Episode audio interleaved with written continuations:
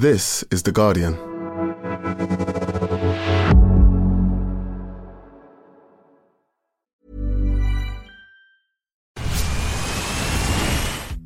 Dust coming from?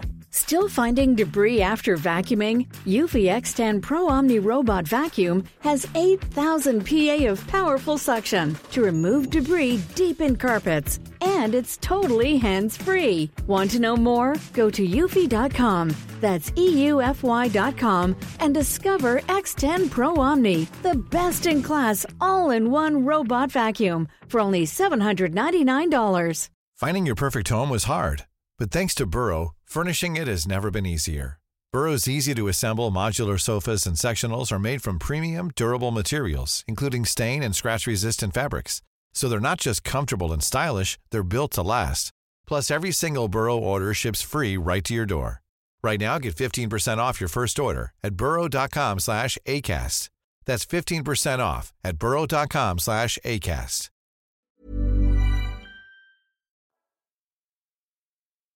The Guardian Archive long read.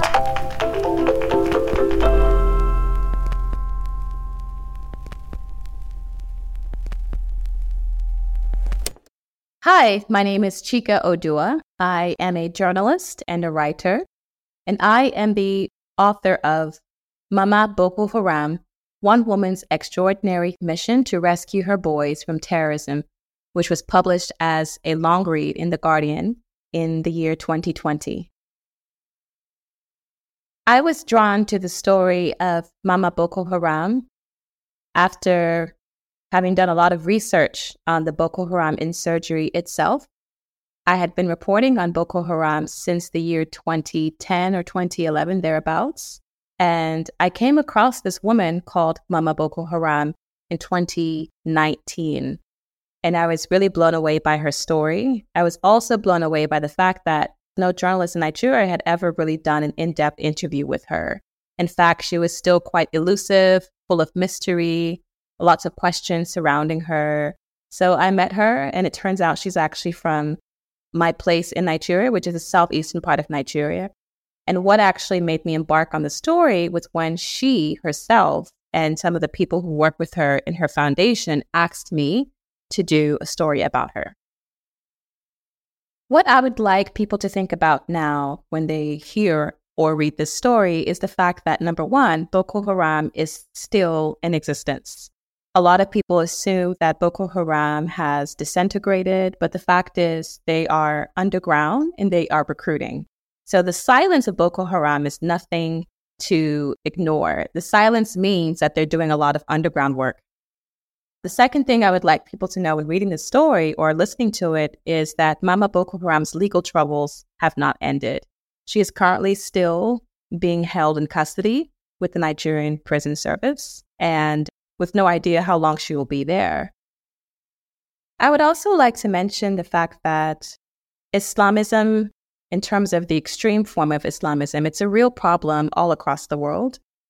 Just this year, we saw that there was a terrorist attack in Uganda where some Islamist rebels killed school children. So the goals of those Islamist militants are not different from the goals of Boko Haram. In fact, if you ask them, they pretty much all want the same thing. They do want uber conservative societies that are abiding by the tenets of Sharia.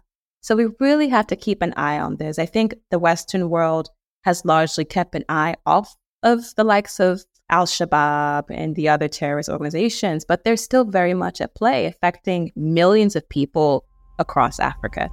It's not going away anytime soon. Welcome to The Guardian Long Read, showcasing the best long form journalism covering culture, politics, and new thinking. For the text version of this and all our long reads, go to theguardian.com forward slash long read. Mama Boko Haram one Woman's Extraordinary Mission to Rescue Her Boys from Terrorism by Chika Oduah. Read by Lola Ogunyemi and produced by Esther Opoku-Gyeni.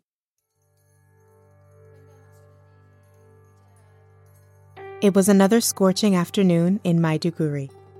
In the west of the city, in Nigeria's northeast, 51 year old Aisha Wakil sat in her office talking to a jihadi fighter named Usman Wakil was draped head to toe in fine sequined chiffon. A niqab covered most of her face, leaving visible only her dark eyes. Kaji, a sweet woody incense that Wakil kept burning in a corner, perfumed the room. Wakil and Usman kept their voices down. They were hashing out a secret plan to free a 16 year old girl who was being held hostage by Boko Haram. It was May 2019, 10 years after the Islamist group had begun terrorizing Nigeria as part of a jihad it was waging against the government. The violence, which had spilled into neighboring countries, had left more than 30,000 people dead. Over the years, Boko Haram had become notorious for kidnapping women and girls. The most infamous instance came in 2014 when its fighters captured 276 schoolgirls from a secondary school in the remote village of Chibok. But there were abductions before Chibok and dozens after. Some of those captured were forced to become suicide bombers, and Boko Haram has used more than 460 female suicide bombers, more than any other terrorist group in history. The teenage girl who Wakil and Usman were discussing was one of the group's latest victims. For months, Wakil had been pleading with Boko Haram fighters to free her. With soldiers and local vigilantes trying to hunt them down, the group's members had largely fled Maiduguri, the largest city in Borno state, and the other cities in the region. They set up camps tucked away in the arid bushland stretching across northern Nigeria, Cameroon, Chad, and Niger.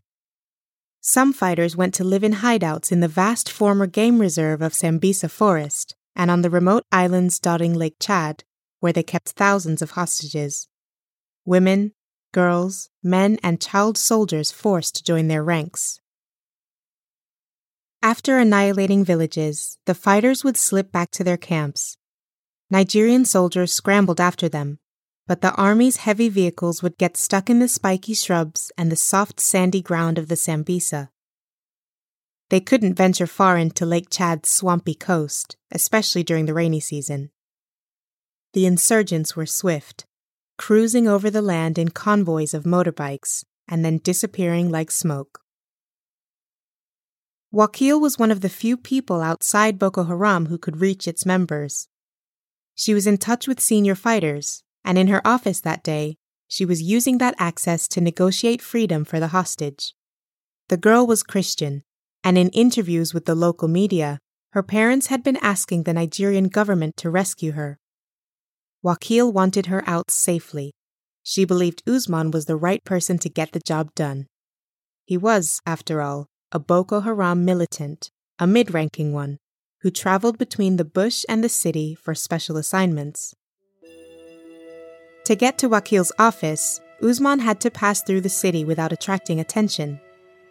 The streets were crawling with security personnel soldiers, police officers, intelligence agents, volunteers from the Civilian Joint Task Force, a local paramilitary vigilante group. At the time, Boko Haram attacks were on the rise again, and locals moved about with caution. So did Usman. With his frayed clothes, scratched up hands, and lean frame, he fit the physical profile of a Boko Haram fighter perfectly. Usman wanted to do some good. He had decided to cooperate with Wakil. Relaying her messages to the Mujahideen back in the camp, their meeting ended on an optimistic note. It seemed possible that the hostage might be freed.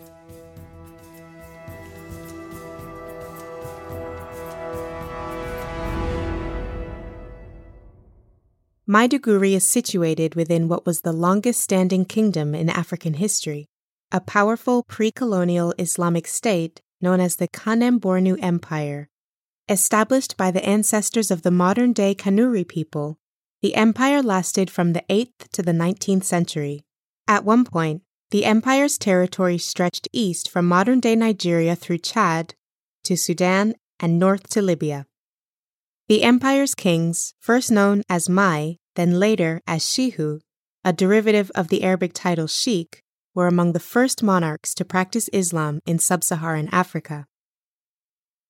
For a long time, Maiduguri was regarded as the home of peace. life there revolved around Islamic traditions. The call to prayer echoed from mosques. On Fridays, the streets were packed with people making their way to Juma prayer. Thousands of boys sat under trees, reciting verses from the Quran under their teacher's gaze. From the Sahara Desert, cascades of sand blow into the city, covering the terrain in fine layers of dust. At midday, Maiduguri is blindingly hot. It has a particular kind of dry heat that prickles the skin. At night, the heat eases off a bit, giving way to breezes rising over the murky Ngada River, rustling past neem trees scattered across the land. Wakil moved to the city in 1989 to enroll at the University of Maiduguri. Unlike many of her fellow students, she wasn't a member of the indigenous Kanuri people. She was Igbo, an ethnic group whose ancestral land lies in the southeast of Nigeria. It was there that Wakil was born, in 1968, and where she grew up as the country was trying to reconcile and rebuild in the aftermath of the Civil War, which ended in 1970. Wakil came from an Igbo family of devout Roman Catholics, and she too had been deeply devoted to the faith. It led her to God, she said, and throughout her youth she took to reading her Bible and praying for hours on end. It was not until the early 90s that she converted to Islam, after meeting the man she would marry, Alkali Gana Wakil. He was Kanuri and Muslim. According to the tradition, the woman should follow the man's religion. I did it to maintain that culture, for peace to reign in my matrimonial home, Wakil told me. Her relatives back home in the South were deeply disappointed with her conversion and the fact that she, a Southerner, had gone off and married a Northerner. She changed her name to one of the most revered in Islam, Aisha, after the favorite wife of Muhammad and mother of the believers. Today, Wakil refuses to reveal her original Igbo and Christian names. She and her husband moved into a quaint bungalow close to the most sacred place in Maiduguri, the Shehu's Palace and adjacent mosque complex. The first time I met Wakil, in 2018, she grinned and embraced me tenderly when I told her that I was also Igbo. It's like being with my sister, she said, giggling, and lifted her niqab to let me see her face. Wakil had done her best to adopt Kanuri culture. She burned kaji. She took on local beauty customs, keeping her hands and fingers covered in lal, a type of henna plant dye. She followed the local expectations of a Muslim wife, too, covering her head in a hijab whenever she stepped out of her home.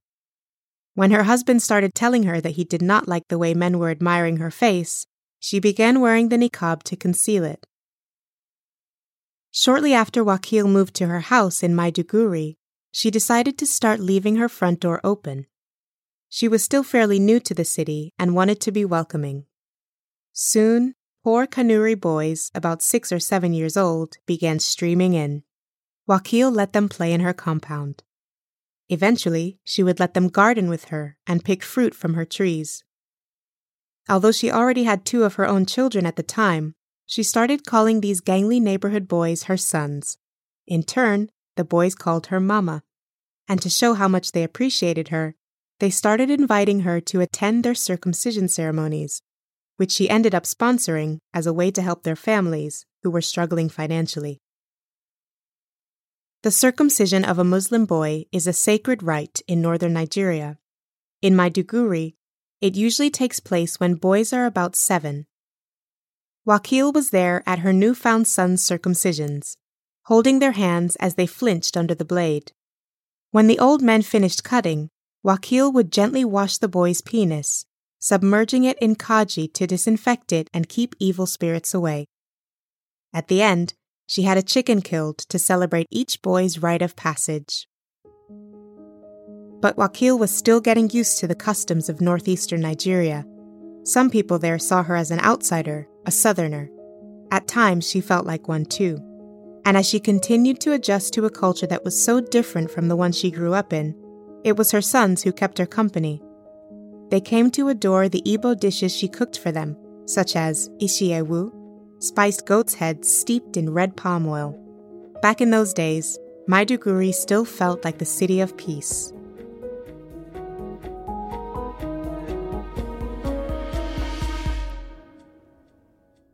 Thanks for listening to The Guardian Long Read. The story continues right after this. Normally, being a little extra might be a bit much, but not when it comes to healthcare. That's why United Healthcare's Health Protector Guard fixed indemnity insurance plans, underwritten by Golden Rule Insurance Company, supplement your primary plan so you manage out of pocket costs. Learn more at uh1.com. The audio long read is supported by BetterHelp. Here's a question If you had an extra hour in your day, what would you do with it? Watch TV? Read a book? Meet up with a friend? Maybe a little nap?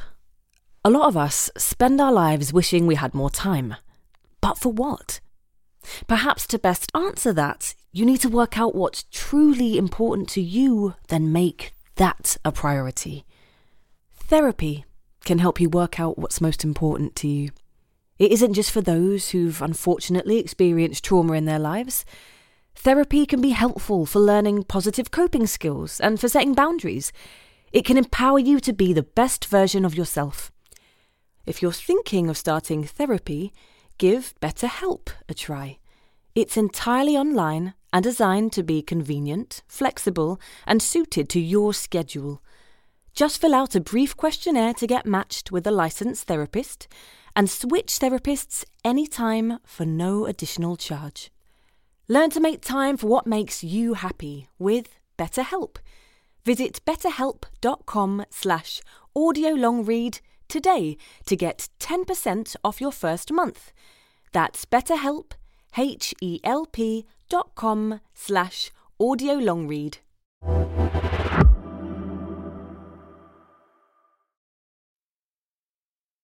Welcome back to The Guardian Long Read.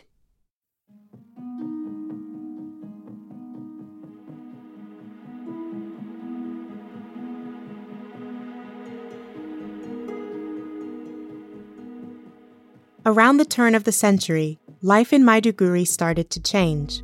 After 1999, when military rule ended and civilian rule was restored to Nigeria, sectarian tensions increased. Between 1999 and 2001, to ensure that the new secular democratic government in Abuja would not encroach on Islamic principles, 12 northern states adopted full Sharia law. Christians living in the north said they felt threatened by Sharia despite officials' promises that it would not apply to them. Religious tensions were particularly raw in the wide swathe of fertile land south of Borno State, known in Nigeria as the Middle Belt. In 2001, in one Middle Belt city, Jos, about 1,000 people were killed in violence between Christians and Muslims. In Maiduguri, that same year, a total lunar eclipse sparked a riot after local Muslim men took the eclipse as a sign that the city was overrun with immortality. News agencies reported that the men set ablaze at least 40 hotels, brothels, and bars. The 9 11 terrorist attacks in New York and Osama bin Laden's exhortations to Muslims in Africa to rise up against unbelievers only added to these existing conflicts. Since the 90s, a man called Muhammad Yusuf had been traveling around Nigeria's northeast, preaching against Western influences. Yusuf subscribed to a radical militant strand of the conservative Sunni branch of Islam known as Salafism. In his sermons, he attacked Boko, meaning secular education, and deemed it haram, sinful. By 2001, Yusuf had a devoted group of followers, known as Yusufiya, and people started referring to his ideology as Boko Haram. Yusuf tapped into the growing anger at rising inequality in Borno State, where most villages lacked power and clean running water, and the majority of people lived on less than $1.25 a day. He railed against government corruption, as well as the growing influence of Western Judeo Christian culture in the North. He condemned the idolization of international football stars, the prioritizing of Nigeria's secular constitution over Islam, and the government's push to make primary education compulsory for children. In 2005, Yusuf set up the Ibn Taymiyyah Mosque and compound near Maiduguri's train station. A few hundred of his followers moved there, settling around the train tracks. Yusuf's rhetoric got more extreme as he agitated for the Borno state governor to enforce Sharia law, beyond its formal adoption in 2000. He railed against the U.S. invasion of Iraq, the torture of Muslim detainees in Abu Ghraib and Guantanamo Bay. He told his followers that Nigeria was an infidel state, and it was time to prepare for jihad against the government. Meanwhile, violence between Christians and Muslims across Nigeria continued to escalate. The worldwide protests that followed a Danish newspaper's publication of cartoons depicting Muhammad in 2005 led to more deaths in Nigeria than anywhere else in the world. Many protests turned violent, which began a vicious cycle of attacks and counterattacks between Christians and Muslims, leaving dozens dead. Wakil knew Yusuf, having befriended his wife and father in law around the time he began amassing a following. She saw him as another son. Maiduguri residents who knew Yusuf told me that he respected Wakil. She would cook for him in his father in law's home and urge him not to fight the government. Around this time, she noticed her other sons were spending more time at Yusuf's mosque. They just began disappearing, she told me. She remembers one of the boys who went away for three months. When he returned to town, he was no longer the jovial teenager that he used to be. He came back with a quiet, brooding disposition. When she asked where he had been, he told her that he had gone somewhere to learn how to kill people. I thought it was a joke, Wakil told me. Kill people? At first, she had no idea that jihad training camps were springing up in Nigeria, let alone that one of her sons had participated upon Yusuf's instruction. She confronted Yusuf about it. He didn't deny it, Wakil said. He said they were preparing for jihad. Later, she learned about a camp in the Middle Belt, and her son started telling her to call them by new names, their nom de guerre. Yusuf and his followers were becoming increasingly combative, repeatedly fighting with security agents. Yusuf's popularity swelled after each arrest. The final trigger was a now infamous incident that took place in June 2009. One day, when Yusuf was away, his followers were riding in a convoy of motorbikes on their way to a funeral when a government patrol force confronted them to ask why they weren't wearing helmets. The Yusufiya argued with the patrol force, and soon shots rang out. It's not clear who shot first, but several officers ended up wounded, and some of Yusuf's devotees died. The government never investigated what happened. Yusuf was livid and responded with a series of diatribes directly threatening the Nigerian government and ordering Muslims to acquire weapons. Those messages went beyond Maiduguri, recorded on DVDs and tapes that circulated across the region. Wakil realized that her sons and Yusuf were headed for trouble. She spoke to his father in law about her concerns, and he too was worried. On the 21st of July 2009, police raided the home of a sect member and seized bomb making materials. The Yusufiya burned down a police station on the 26th of July in Bauchi State, west of Borno, where Yusuf had a farm. Police raided the farm, killing dozens of militants. Later that day, jihadists also attacked a police station in Maiduguri, and for the next four days, they terrorized the city, killing police and soldiers, and slitting the throats of civilians caught in the middle. In response to the killing spree, Nigerian troops shot more than 100 of Yusuf's followers. Soldiers captured Yusuf and handed him over to the police, who executed him. Wakil cannot forget the night of the 30th of July, 2009, when she saw Yusuf's bloodied corpse on the local evening news TV broadcast. The government thought Yusuf's death was the end of Boko Haram, but it only made things worse. After going into hiding, the group re emerged in 2010 with Yusuf's brutal deputy, Abubakar Shekau, as Boko Haram's new leader. From then on, Boko Haram began targeting schools and kidnapping women. The group's goal was to overthrow Nigeria's government and replace it with an Islamic state. Many of Wakil's sons were now under Shekau's command.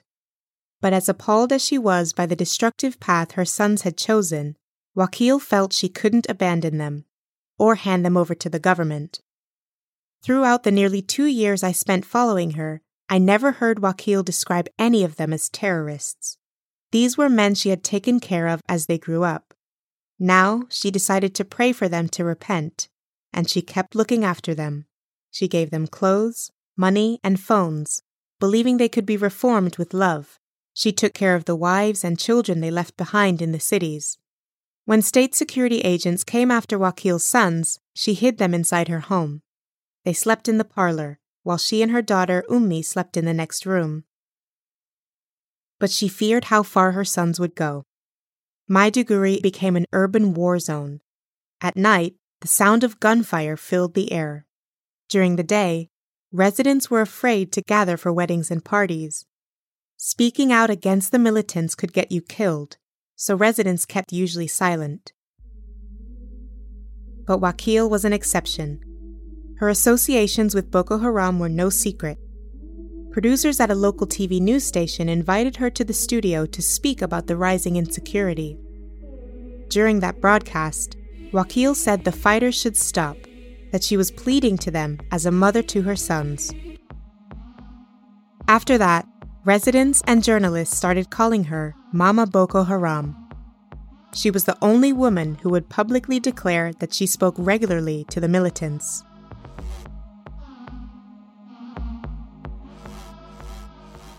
The University of Maiduguri is the most prestigious university in Nigeria's northeast. With its modern, expansive campus, more than 20,000 students, and international staff, it is the pride of the city. And as a secular, co-educational institution, it was also an obvious target for Boko Haram.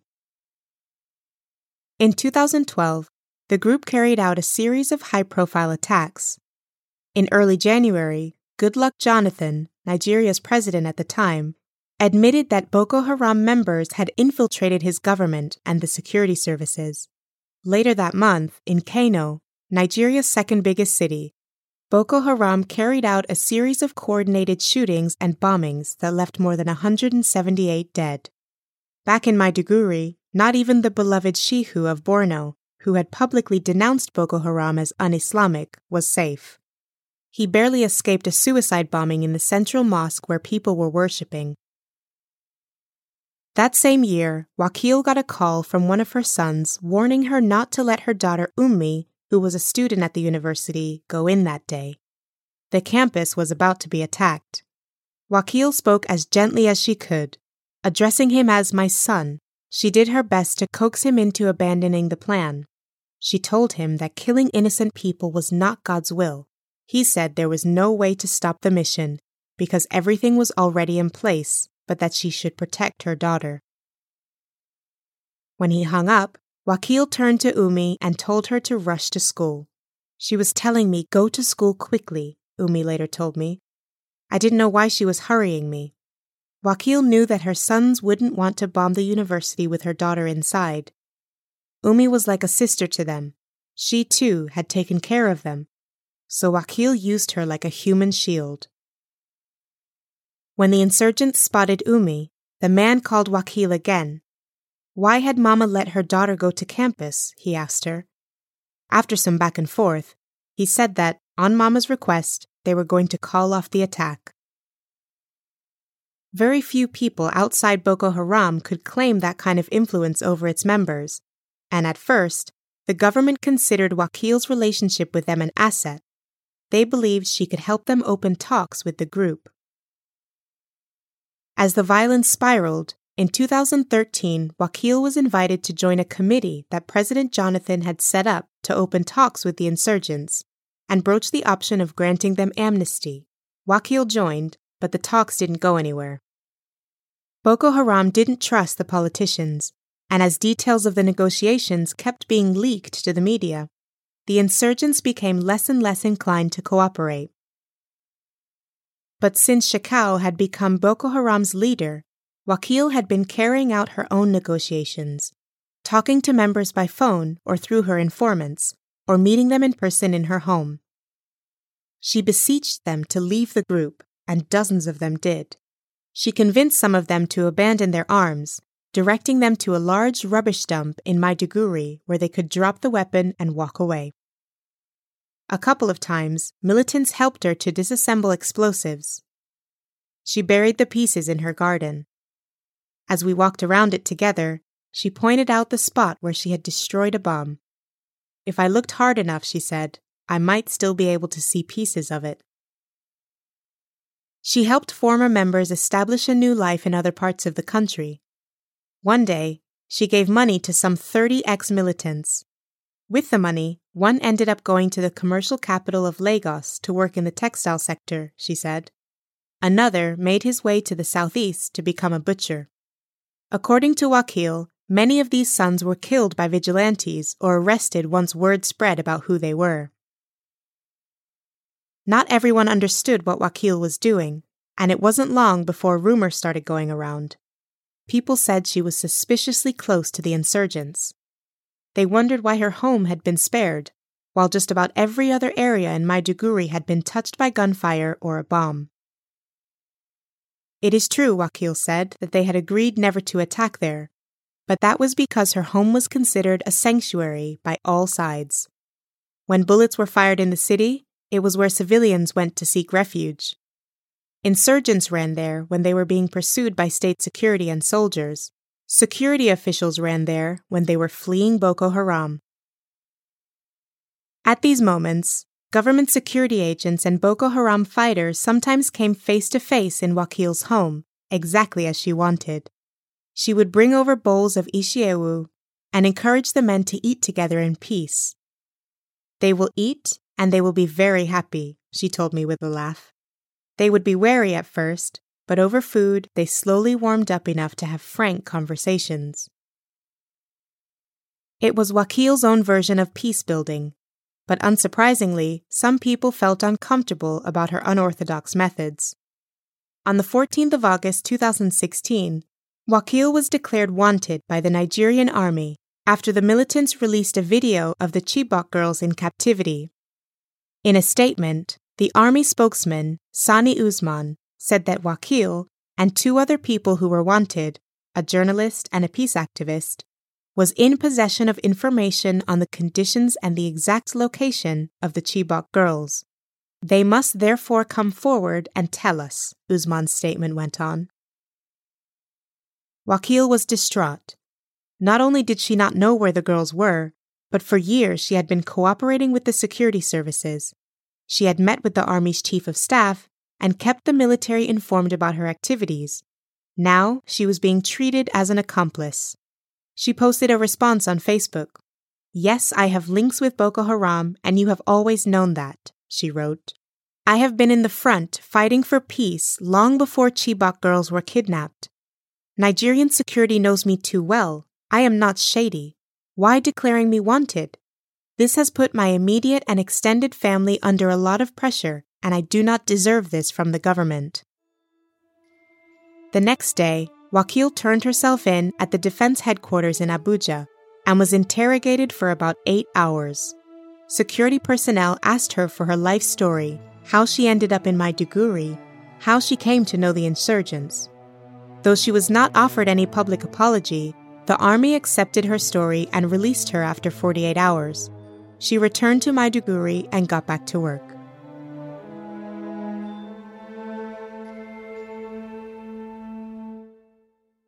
In early September 2018, two years after her interrogation, Wakil sat in her office with two Boko Haram militants.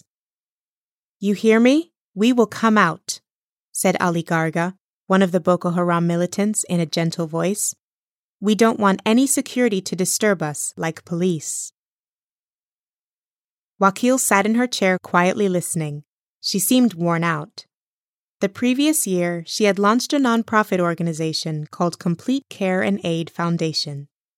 Every few weeks, she and her team would visit refugee camps where they would distribute clothes and food to women who had lost their husbands to Boko Haram as well as check on the storehouse where they kept bags of rice and beans.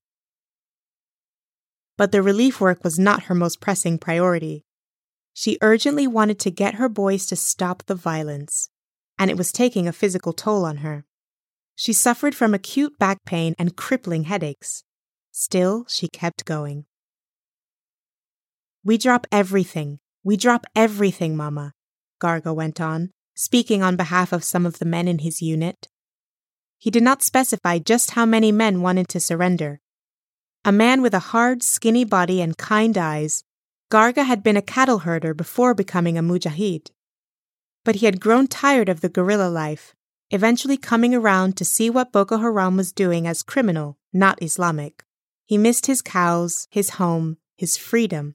Later, he turned to me and explained that he was surrendering because Wakil was making it possible for him to do so. As part of the surrender, Garga said he planned to release some of the Chibok girls who were still captive. Of the original 276, about 112 are still missing. Garga, who claimed he had about 40 of them under his care in a secret location, told Wakil he would sneak out of the camp with the girls and other abductees. An hour later, Wakil said it was time for her sons to eat. She brought out plastic containers of rice and bottles of water and orange soda. The men sat quietly, scooping up the rice with their hands and then wolfing down their food, until an informant began to praise Wakil. Mama Aisha, mother of the Boko Haram, may God bless you, Aisha. May God help you, he said. Three weeks later, I was in Wakil's home on a Saturday night when she ran towards me with her phone in her hand, shouting, Ali is dead! Ali is dead! A trusted informant, whom I had met several times, had just called her. Wakil was hysterical. She threw her body on the cold tiled floor and cried. I watched her shoulders shake up and down. She told me that when Garga went back into the bushes, some of his fellow mujahideen found out about his plan to escape with the Chibok girls. They killed him. Wakil later found out that he had been tortured. Ali Garga's death was a huge setback to Wakil's peace talks. Things hadn't been going her way lately. She had sold many of her assets, including jewelry and land, and had no more money to lure the militants away from the group. Her talks kept hitting dead ends. Her informants were getting killed as they traveled between Maiduguri and the bush where the militants were based. She never knew who did the killing. Periodically, she would get a message that another contact had been killed by a stray bullet or drowned in a river. In late 2019, her foundation was hit with a lawsuit over allegations of fraud. She was detained shortly afterwards. According to the government's anti corruption agency, contractors who had supplied at least 111.6 million naira, 229,000 pounds, worth of goods such as cars, maize, and medical supplies to the foundation had not been paid, and some of the awarded contracts were bogus. In January, I traveled to Maiduguri to see if I could visit Wakil in the prison where she and the foundation's program manager and country director were being held. I learned that the prison administrators had allowed her to go to the hospital to get treatment for her high blood pressure. At the hospital, Wakil told me she was innocent, blaming everything on the program manager, who had handled the contracts. Like Wakil, the program manager and country director have also pleaded not guilty. The trial has been postponed until further notice, and all three suspects remain in custody. Meanwhile, Wakil told me the number of people joining Boko Haram was growing, despite the Nigerian military's claims to the contrary. They were getting their hands on more sophisticated weapons Russian anti aircraft missiles, and mortars that had been circulating in North Africa since the fall of Libya's Muammar Gaddafi, as well as drones. And then there were all the Boko Haram splinter groups, which made it harder for Wakil to keep track of which faction was carrying out which attack. Despite the presence of a multinational task force of specially trained army units and repeated claims by Nigeria's president Muhammadu Buhari that the group has been technically defeated, its insurgency continues. In March, the Chadian and Nigerian armies kicked off a major offensive operation against Boko Haram. Later that month, 92 Chadian soldiers were killed in a battle that lasted seven hours. Chadian forces claimed they killed 1,000 militants in a mission launched that month. In June, militants carried out multiple attacks in northeastern Nigeria, which left scores of civilians dead. It's hard to say who is winning the war, but Wakil's boys are dying before they can even surrender. A couple of days after Ali Garga was killed, Wakil called me into her bedroom to watch old videos of him. It was nighttime, and I sat on the fluffy pink comforter beside Wakil and looked at the tablet in her hands. There, on the screen, were Garga and his wife, a rifle slung over her shoulder. They were dancing in a clearing of trees. All around them, sword carrying mujahideen danced with women, standing shoulder to shoulder, shuffling back and forth. Everyone was beaming. Under a bright sky, Boko Haram was dancing. I looked up from the tablet and saw Wakil smile as she watched her son. I remembered something she had told me one evening in her kitchen. All she wanted, she said, was for her boys to come out so she could cook ishiewu for them and they could eat together like old times.